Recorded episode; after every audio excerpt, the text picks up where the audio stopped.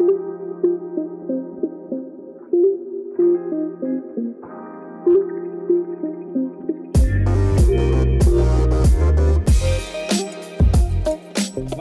to our pilot episode. Di sini ada gua Ian. Dan gue Vicky. Dan di sini kita berdua bakal ngomongin macam-macam isu-isu terkini dan terhangat soal kesehatan dengan sudut pandang kita berdua. Pastinya apa ya? Kita nggak bakal bahas serius-serius. Kita bahas yang seru-seru aja dan yang lucu-lucu aja. So check it out. Anjing kaku banget. Enggak, emang kaku ya itu ya? Nggak tahu. Yuk lanjut kita lanjut. biasanya biasanya kayak gitu tuh di bridging ya, maksudnya kayak ada suara gitu aneh gitu loh. Iya iya. Teratak jus gitu. itu Ya udah. kayak gitu. Ah, Iya iya. Ntar kita cari bridgingnya. Iya. Emang di bridgingin maksudnya lo kalau putus dikit gitu biar kayak radio sih menurut gua kalau radio kayak gitu modelan. Bentar. Eh. Oke. Our first topik nih, yang anget-anget nih, Fik. Menurut Nah, apa tuh yang mau kita bahas? Menurut Kayaknya apa ya? Saat ini masih seputar corona apa? Mhm. yang rame di orang-orang. Dan sekarang kayaknya rame itu adalah soal new normal. Tuh, new normal sih, bener deh. New normal tuh, anjir itu anget, anget mulu, nggak pernah dingin cuy. Iya masih topik terus dan sampai sekarang masih jadi perdebatan oleh netizen netizen soal new normal. Kalau menurut lo sendiri gimana nih? New normal menurut lo apa sih? Kalau Eh. pemahaman lo gitu? Ini menurut gue ya, kalau new normal tuh kayak suatu usaha buat eh, menormalisasi keadaan di lingkungan kita di, di aspek-aspek kehidupan kita yang berubah gara-gara adanya pandemi ini gitu. Kalau menurut, Menurut lo gimana? gitu? Heeh. Kalau menurut gue new normal sih gimana ya? Jadi new normal itu kan kalau secara literally sih artinya kan normal yang baru. Normal yang baru kalau normal yang baru menurut gue ya kita akhirnya membentuk standar-standar kenormalan yang baru jadi sesuatu yang dulunya nggak normal itu jadi normal kalau sepemahaman gue sih gitu tapi kalau misalkan kita lihat definisinya dari negara nih kalau menurut Pak Presiden, Pak Presiden itu bilang new normal itu adalah dia hidup berdamai dan hidup berdampingan dengan virus corona. Pegangan Jadi tangan sebenarnya nggak? officially kayak gitu nih. Kan, lu berdampingan, pegangan tangan nggak? Nah iya, kan nggak boleh. Boleh, boleh, boleh. Nah sekarang menurut lo berdampingan dengan virus corona yang dimaksud Pak Presiden itu kayak gimana? Ya kalau menurut gua gimana ya? Kayak karena emang virusnya tuh nggak bisa lu usir gitu aja dan emang dia berkeliaran di sekitar lo dan lu emang harus berkeliaran juga di sekitaran itu juga. Makanya dibilang lo harus hidup berdampingan. Istilahnya kayak Oh, lu iya. sama semut gitu kan. Ya lu nggak lu, lu sebenarnya juga nggak demen kan ada semut di kamar lu tapi ada gitu.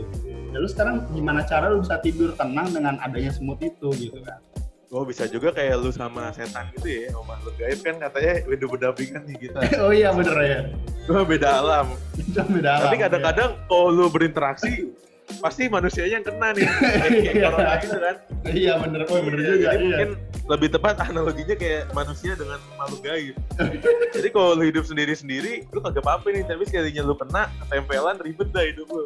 iya bener bener bener Soalnya kalau lu kasat mata juga ya kagak kelihatan sebenarnya. Iya, kagak kagak kelihatan juga, bener. Jadi ternyata corona itu kayak setan sebenarnya. Terus kalau misalkan lu sendiri, ya. kita kan beda kota nih tinggalnya. Kalau di lu tinggal di Jakarta ya sekarang ya. iya Nah, kalau di Jakarta situasinya gimana emang new normal ini? di awal sih gua ngeliat new new-nya sih maksud gua kayak ketika eh, PSBB mulai dilonggarin orang mulai turun ke jalan tuh biasa banget kan maksudnya gua sampai kaget maksudnya kayak masker juga nggak dipakai jalan seliweran ke pasar pasar tuh parkirannya yang sampai tumpah-tumpah ke jalan gitu. Itu kaget banget gue maksudnya di keadaan yang seperti ini orang masih bisa san- santai itu gitu. Nggak ada ketakutan gitu loh. Eh, tapi di beberapa eh, orang-orang lain juga mereka pada eh, anxious banget. Jadi ada yang ada yang emang cemas banget ada yang kayak udah nggak emang nggak peduli gitu kalau di sini sih begitu. Cuman akhir-akhir ini gue lihat awarenessnya makin bagus gitu. jadi ketika gue keluar mostly udah pada pakai masker. Face shield tuh mereka udah siap semua gitu. Jadi bagus sih sekarang. Cuman mungkin eh, social distancingnya sih yang agak susah kalau di sini. Kalau di tempat lu gimana tuh? Di di Solo ya? Terus kan di Solo? Ah, gue kalau di Solo sebenarnya mirip keadaannya sama Jakarta, cuman keunggulannya di Solo adalah kan kepadatan penduduknya nggak sepadat Jakarta nih. Oh bener banget. Jadi lo masih mending walaupun kenyataannya yang gue tangkap nih selama ini orang-orang itu mungkin karena dari sekian banyak berita artikel banyak yang bilang bahwa ruangan indoor itu lebih berisiko menularkan COVID. Iya. Jadinya akhirnya semua orang Solo sekarang berekreasi di outdoor. Oh make sense ya, iya di sini juga Nah. gitu ya. Masalahnya tempat outdoor di Solo itu terbatas dibandingkan Jakarta menurut gue. Iya. Di Solo itu beberapa area outdoor ya kayak Stadion Manahan itu kan areanya luas. Orang-orang biasanya lari sore, sepedahan, jajan sore itu di situ. Hmm. Saat ini kondisinya masih ditutup. Akhirnya orang berkerumun di seki- sekelilingnya. Nah itu jadi masalah baru kan menurut gue aneh juga nih. Orang-orang outdoor tapi ngerubung. Iya jadi beberapa distancing-nya tempat- nggak jalan kan. Heeh. Social Iya. distancing nggak jalan. Padahal beberapa indoor kayak mall itu jadi sepi banget. Pertama mungkin karena isu di ruang outdoor bahaya, terus juga ada isu ada di mall itu ada karyawannya atau ada penjaga toko yang tertular. Akhirnya banyak mall atau tempat tertentu yang sepi. Kan jadi kontradiktif ya sebenarnya. Dia kalau lu ke tempat luar tapi rame, ke tempat tertutup tapi sepi. Lu mau Nah, keluar. akhirnya jadi perdebatan lagi. Iya, lu mau keluar nggak bisa social distancing jadi takut. Lu mau ke mall takut karena indoor gitu. Iya, makanya jadi bingung kan. Kalau lu milih yang mana? Kalau di luar Hah? apa ya di dalam tapi sepi? Gini, kalau menurut gua, misalkan ya lu mau ke tempat yang satu indoor atau outdoor. Karena transmisi emang dari human to human ya. Ketika lu keluar lu nggak bisa social distancing dan ketika tapi lu lu masuk ke mall ke tempat tertutup kayak misalkan mall nih, tapi di sana benar-benar lu bisa social distancing. Menurut gua, gua lebih pilih mall sih. Tapi dengan dengan syarat tadi preventifnya tuh harus jalan. Jadi gimana lu ngejaga lu, diri lu sendiri kayak misalkan lu pakai apa, apa namanya face shield, lu pakai masker, lu tiap sanitizer, lu selalu cuci tangan secara rajin gitu. Nah itu menurut gua eh, kayak gitu sih eh, lebih aman itu kalau menurut gua ya. Kalau menurut lu gimana? Kalau menurut gue sih, kalau pilihan gue pribadi ya, gue lebih sebenarnya kalau saat ini. Ya karena itu tadi, karena misalkan sepengetahuan gue, penularan itu paling sering tuh diakibatkan oleh close contact. Jadi kalau misalkan lu kontak dekat ya, katakanlah kayak lu di, di kerumunan nih, di keramaian, misalkan kayak festival jajanan atau apa nih yang yang di luar outdoor sih, cuman jarak antar orang biasanya bahkan lu bahu nabrak sama bahu jadi lu saking saking sempitnya lu jalan tuh senggol apa senggol senggolan sentuh sentuhan belum lagi misalkan di tempat makan lu nggak mungkin makan pakai masker kan? Akhirnya lu Iya. makan lu buka masker ya. Terus sebelah lu mungkin ada yang batuk mungkin ada yang makan ada yang buang ingus ada yang buang ludah ya seperti Kayak- kebiasaan biasanya ya. Restoran kan lu, restoran lu restoran apa anjir jorok bener. ini kan ceritanya kayak tempat jajan pinggir jalan nih misalkan Oh iya. atau kayak tukang apa tukang cilok atau tukang apa. Kan biasanya kondisinya kayak gitu belum lagi orang duduk pada ngobrol-ngobrol kan. Maksudnya ketika ngobrol kan lu jembur-jembur nih dropletnya. Cuman resikonya paling tinggi mendingan lu di mall yang misalkan restoran sepi nih yang kayak jarak antar orang mungkin dua dua table tiga table itu lebih terasa aman kayak gitu sih. Iya benar. apalagi tuh sebelum makan biasanya kan kalau di mall lu jarang nih makan pakai tangan lu makan pakai sendok. Harusnya kan bersih ya kalau dengan standar mall biasanya sih bersih. Terus lu pasti cuci tangan dulu terus lu buka masker pas lu mau makan habis makan lu tutup lagi. Itu mah lebih rasa aman kayak gitu jujurnya nah tapi kan tadi lu sempet nyinggung soal preventif nih. Sekarang kita bahas deh kalau misalkan dari segi kesehatannya new normal ini lo nyikapinnya gimana nih? Misalkan ada pasien atau ada saudara lo nih nanya gimana sih eh, seharusnya kita bersikap pas new normal? Kalau lu gimana nih men- menyikapinya? Saran lo untuk orang-orang gitu. Gini sih kalau menurut gua. Jadi untuk lo bisa efektif ngejaga diri lo dari transmisi coronanya, COVID-19 ya kita ngomongin. Menurut gua lo harus tahu eh, kayak tadi kena eh, dari mana aja sih dia tuh bisa nularin lu gitu kan. Hmm. kita tahu uh, dari droplet dari sumbernya paling sering itu biasanya dari mulut hidung uh, orang lain ke kita ya yang kita hirup atau misalkan yang nempel di mukosa kayak misalkan mulut kita atau misalkan di mata kita terus bisa juga COVID-19 itu juga bisa bertahan untuk beberapa saat di alas atau benda-benda objek-objek yang ada di sekitar kita kan. Walaupun Nah, mungkin benar, benar.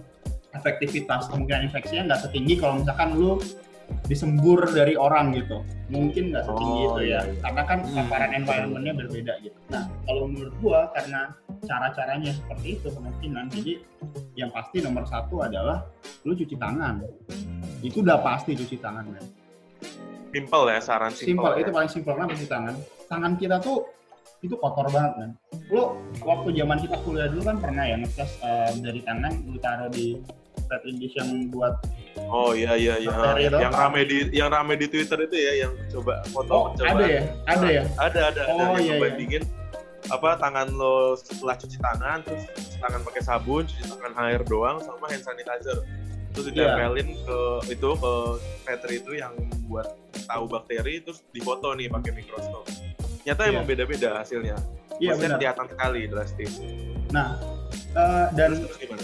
terus ada nah, dan tentang cuci tangan ini ada juga yang nanya sebenarnya lu cuci tangan pakai apa sih gitu. Nah, eh, kita juga harus tahu kalau sebenarnya cuci tangan tuh bukan untuk membunuh COVID-19 ya, men. Tapi cuci Oh, tangan itu Gimana tuh? cuci tangan itu intinya buat ngangkat kotoran yang ada di tangan kita gitu. Jadi Oh, itu untuk nge apa namanya tangan lu itu kan ke mana-mana ya lo Hmm. lu, lu ngupil nggak pakai sikut lu kan lu ngupil pakai tangan lu lu Iya, garuk jari. muka iya pakai jari kan iya iya pakai tangan kegedean sih bener pakai jari Iya, betul. Jari lubang lu gedean dong. eh, gedean anjir nah lu kan eh, lu garuk pakai tangan pakai jari gitu kan nah tangan lu tuh akan ke mana-mana akan ke mulut lu akan ke kalau lu makan eh, lu ngapain itu akan ke daerah keranjang lu nanti nah sabun itu fungsinya intinya buat nempelin kotoran-kotoran bakteri kayak keluarnya virus tuh kulitnya dalam tanda kutip kulitnya virus itu yang bakal ditempel Kayak sama- cangkangnya gitu ya. iya cangkang. betul cangkangnya lah itu yang bakal ditempel sama uh, sabun terus akhirnya ketika Hmm. nanti lo lo bilas dengan air itu semua akan hanyut sama air tersebut gitu keluar Oh, dari area oke. tangan lo gitu Jadi kayak sebenarnya itu lebih ke nge-flash itu ya, nge-flash iya dia kayak yang nge-flush mikro mikroorganisme. Yes, gitu modelnya jadi Oh. bukan kayak oh, lu harus ngebunuh terus akhirnya tangan sampai kayak gila sampai tangan lu merah misalkan kayak gitu itu sebenarnya nggak perlu gitu yang perlu Ini tuh ya usah over-over banget lah ya. Oh, cerita. banget ya selalu ya jadi kayak ya lu lihat standar WHO cuci tangan seperti apa itu kan yang biasa kita pakai nih kalau di uh, setting medis ya itu udah 20 Mm-mm. udah mungkin ya sekitar 20 detik atau beberapa detik kayak itu udah udah udah nyaman banget gitu mungkin pertama kali lu coba lu akan kayak kagok ya tapi ya kayak kita aja dulu kan pertama kagok lama-lama kita kayak nggak usah pakai mikir kan gitu ya udah jalan aja gitu jadi itu memang perlu dibiasakan nah itu makanya new normal HBS itu juga makin bagus jadi Tapi yang eh, di Indonesia sih, gue nggak tahu nih kalau di luar negeri. kita kan emang punya budaya makan pakai tangan ya. Maksudnya kayak makan padang, makan sambel-sambelan, atau makan yang lalapan-lalapan, makanan Sunda gitu kan biasanya cuci tangan nih. Nah cuma kadang kendala yang gue sering hadapin itu adalah di tempat cuci tangan, pertama kadang nggak ada sabun. Kadang ya masalahnya betul. nggak ada sabun.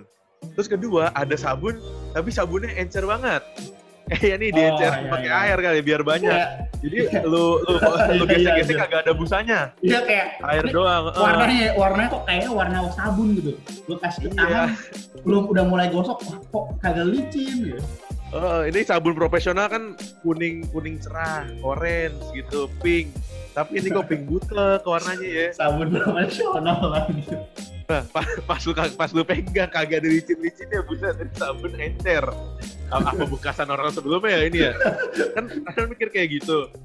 Padahal ini yang masalah. Kan kalau misalkan menurut rekomendasi kan sabun yang digunakan ya sabun standar lah. Maksudnya sabun yang kental, yang wangi, yang berbusa. Maksudnya tuh yang dengan kayak gitu kan kemampuan mengikat si bakterinya itu kan bagus. Tapi masalah kita tuh kadang ya itu sabunnya kualitasnya jelek atau malah nggak ada sabun sama sekali. Nah kalau saran gue sih mending bawa sabun aja lah. Misalkan lo Iya, tahu nih kira-kira makan mungkin mau ke pinggir jalan atau misalkan lu mau nyari somai gerobakan nih pinggir jalan, somai kan mana bakal tempat cuci tangan. Ada paling kobokan abang ya no yang bekasan. Lu mau? Cuci tangan di situ kan kagak bisa nih. Nah karena lu gak bisa, mending lu bawa itu deh minimal hand sanitizer sih yang hand sebenarnya. Kalau Kalau misalkan untuk makan pinggir jalan. kalau saran dari gue sih ini yang gue lakukan sendiri sih, gue bakal bawa dua sih. Jadi satu hand sanitizer, Apa tuh? satu Aha. lagi sabun cair, bukan sabun batangan ya. Gila kalau misalnya sabun batangan lo Sabun masukin batangan PR banget dong. PR banget Oh, lu kalau masukin ke tas. Jadi lu bawa sabun cair sama bawa hand sanitizer. Kenapa bawa dua itu? Kalau misalkan nggak ada air ya lu pakai hand sanitizer ya kan kalau misalkan Iya ada benar. air benar, benar. air ngalir ya kalau misalkan airnya cuman genang doang ya ngumpul di sana semua ya kan? Oh, benar benar benar benar. mikroorganismenya semua ngumpul di sana gitu virusnya juga udah ikutan ada di sana jadi kalau misalkan Ah. mau ada air lu pakai sabun cair ya kalau misalkan nggak ada nggak ada air ya lu pakai hand sanitizer kayak gitu gitu Iya sih benar. Apalagi sekarang udah banyak yang ukuran itu ya, ukuran travel size ya, yang kecil. Iya, yang benar. Ukuran jempol lu doang. lanjut itu kecil banget yang sih jangan jangan Jempol lu kecil ya? Nggak, nggak, nggak, nggak. Nggak, men, nggak, nggak, men. Oh, jempol lu kecil. nggak gede, gede, gede, gua gede. Oh, Oke oke oke oke. Ya intinya seukuran itulah di, di masih cukup di telapak tangan lah yang bisa Iya, dibawa betul. di tas. Kan zaman sekarang orang bawa tas nih, cowok-cowoknya pada bawa tas pinggang kan, ya. jadi udah nggak ada alasan lah kalau nggak ada space gitu ya untuk bawa-bawa barang gitu. Nah itu kan pertama sabun nih, terus apalagi menurut lo yang yang bisa disiapkan untuk menyikapi? Facial, facial tuh menurut gua penting banget. Di Oh jadi lo lo banget. mendukung penggunaan facial untuk sehari-hari maksudnya? bukan yang sampai lu di rumah pakai facial juga ya, cuman Nah, Di di kondisi setting. apa tuh kira-kira? di setting-setting di mana lu bertemu dengan banyak orang. Karena Oh, Oke. menurut gua ya ini ya facial itu eh, itu jadi shielding lu eh, kalau misalkan ada droplet yang datang ke lu dari luar. Maksud gua kayak lu ngobrol sama orang, lu lagi discuss sama orang. Nah, Oh iya. face shield itu dia yang akan nge-shield uh, droplet yang datang ke lu gitu di luar dari masker karena uh, masker itu kan sebenarnya nih balik masker lagi ya masker itu kan sebenarnya lu melindungi diri lu dari kehirupan droplet dan juga droplet lu keluar ke area Ah, lingkungan lu gitu kan jadi double protection ya? yes sebenarnya lu memproteksi diri lu dan lu memproteksi orang lain Uh, masker tuh gitu Nah, tapi Terus? face shield tapi bagian atas kayak misalkan mukosa mata lu kayak gitu walaupun mungkin data yang ada nggak nunjukin transmisi dari mukosa mata ya. Cuman kan ya lu tetap Ah. uh, tetap ya it's better to be safe lah gitu. Iya, safety itu- can be fun. Safety can be fun. Iya, betul makanya kan. Itu prinsipnya di mana-mana Prinsip, itu prinsipnya prinsip. di mana itu? Iya. Ah. harus harus banget. Jadi uh, si face itu akan nutupin uh, area-area di atas dari hidung lu. Nah, kemudian itu juga jadi salah satu cara untuk mengurangi resiko tangan lu nyampe ke muka lu. Walaupun dalam setting sehari-hari tetap aja tangan lu bisa masuk dari bawah gitu kan di dalam dari face shield kayak gitu. Cuman Tapi ya lumayan ya mengu- Ya, mengurangi lumayan lah. lah. Lu mengurangi kemungkinan uh, tangan lu main-main ke muka gitu. Tadi kan uh, hand sanitizer atau sabun ya, terus cuci tangan nih, terus face shield. Terus apa lagi yang lu saranin ke orang-orang untuk Eh, menyikapi new normal ini? social distancing sih pasti. Oh, jadi tetap tetap mengendorse social distancing ya di masa Iya. new normal ini ya? kalau misalkan uh, Kalau lu pertimbangan social distancing lu apa nih? Pertimbangannya lebih ke arah Maksudnya kapan lu harus social distancing dan kapan lu enggak gitu? Maksudnya kompromi lu apa biasanya untuk untuk social distancing? oh gini sih. Kalau misalkan uh, contohnya lu lagi ngantri, Hmm. lu lagi ngantri. kayak di kayak di supermarket gitu ya, Ya, atau misalkan di gitu. resto gitu. ya lo, lo harus social distancing even misalkan uh, sebenarnya mungkin ya menurut gue sih at all times sih tapi mungkin lu nggak bisa secara efektif social distancing tiap waktu gitu ya nggak mungkin lah lu ngomong sama temen lu kolega lu lu bener-bener yang kayak lebih apa, jarak dua table gitu nggak mungkin gitu cuman Karena maksud gua- keterbatasan iya, space sih biasanya yang iya, masalah. ha, keterbatasan space. Kayak misalkan gue nih ya, kalau di IGD gue rata-rata satu shift 10 orang, maksudnya di rumah sakit. Sedangkan ruang gue cuma berapa? Mungkin tiga kali tiga ya kecil. Ya kan gak mungkin jarak 2 meter gimana caranya? tiga, tiga kali dia kecil banget udah kayak kamar kosan anjir tuh 10 orang Oh nggak lebay ya, tiga kali tiga Lebay, ya gue. Itu kayak kamar gas Nazi anjir tiga kali tiga mah. Mokat dong gue lama-lama. Kalau di enggak mungkin tiga kali lima tapi tiga kali tiga lu mati kepanasan anjir iya tidak mungkin orang itu bisa jarak 2 meter kecuali sebagian terbang. Kita lagi bisa terbang. iya Akhirnya mepet-mepet. yang terbang gimana eh, tuh ya? yang Gue terbang ada serba salah juga. Orangnya, orangnya terbang. Sebagian bisa terbang, sebagian membumi. oh iya itu yang terbang egonya aja iya, ya, terbang egonya yang membumi, yang down to earth berarti iya orang. yang betul Iya, susah dong kalau artis semua. Biasanya kan dia tidak membumi. Enggak, kalau misalkan di kita sendiri aja mesti yang tenaga medis kadang kesusahan karena emang keterbatasan space. Sedangkan kalau shiftnya dikurangin, beban kerjanya kebanyakan capek nanti. Iya. Jadi kadang-kadang kita sih malah kama juga, maksudnya di makanya kalau gue pribadi sih menyikapinya ya udahlah ya, maksudnya di saat bisa dilakukan dilakukan, cuman Ya. ketika keadaan gak bisa ya lo proteksi dengan ya pakai masker, face shield, terus ya jangan kalau ngomong, terutama gue tuh kadang kita itu suka refleks pada saat ngomong tuh ngebuka masker, itu yang yang gue Ya, sering itu ketemu yang tuh. yang sering ketemu. Benar-benar gua, ibu nggak usah jauh-jauh. Even keluarga gua sendiri juga gitu. Lu udah pakai Heeh, masker itu emang sudah refleks ya kayak gitu ya. Iya, lu memproteksi orang lain dengan lu pakai masker tersebut. Pas dia mau ngomong dibuka, udah buka, mukanya maju. Nah, iya, kan kocak anjir. Lah gue kayak gitu kadang lu di rumah nih naik motor cucuk eh, ke dokter nih ke, ke praktek klinik sepanjang jalan lu kagak ketemu orang nih sendirian naik motor. Lu pakai masker. Lah pas nyampe dok ketemu dokternya lu buka masker. Kan orang salah kaprah ya? Mending lu kagak pakai di jalan tapi lu pakai di klinik. Daripada Untuk pro- di jalan COVID-19 nggak pakai di ya. klinik. Iya, untuk iya itu konteks 19 salah kaprah tapi Hmm. ya kadang susah juga menyalahkan orang karena kan gak semua orang punya akses informasi ya. Iya, dan semua orang nggak terbiasa gua pakai masker juga. Heeh, gue nggak pernah ngeliat kayak di berita misalkan kalau ngomong pakai masker kagak ada tuh kalimat kayak gitu kalau sebaca gue ya. Iya, sekarang tau, lu pernah baca nggak kayak gitu? Kayaknya nggak ada ya. nggak ada nggak ada. Sekarang kalau misalkan lu lihat juga eh, ketika eh, official official dari pemerintah juga ngomong maskernya dibuka pak gitu. Nah iya, itu kan jadi contoh Iya jadi mungkin ya jadi contoh. Jadi kayak oh pada saat itu lu buka aja gitu mungkin ya. Oh, padahal, benar, benar, benar. padahal ketika lu berbicara uh, dengan lu memakai masker, lu memproteksi orang lain gitu. Karena uh, droplet yang keluar dari mulut lu itu filter sama si masker tersebut.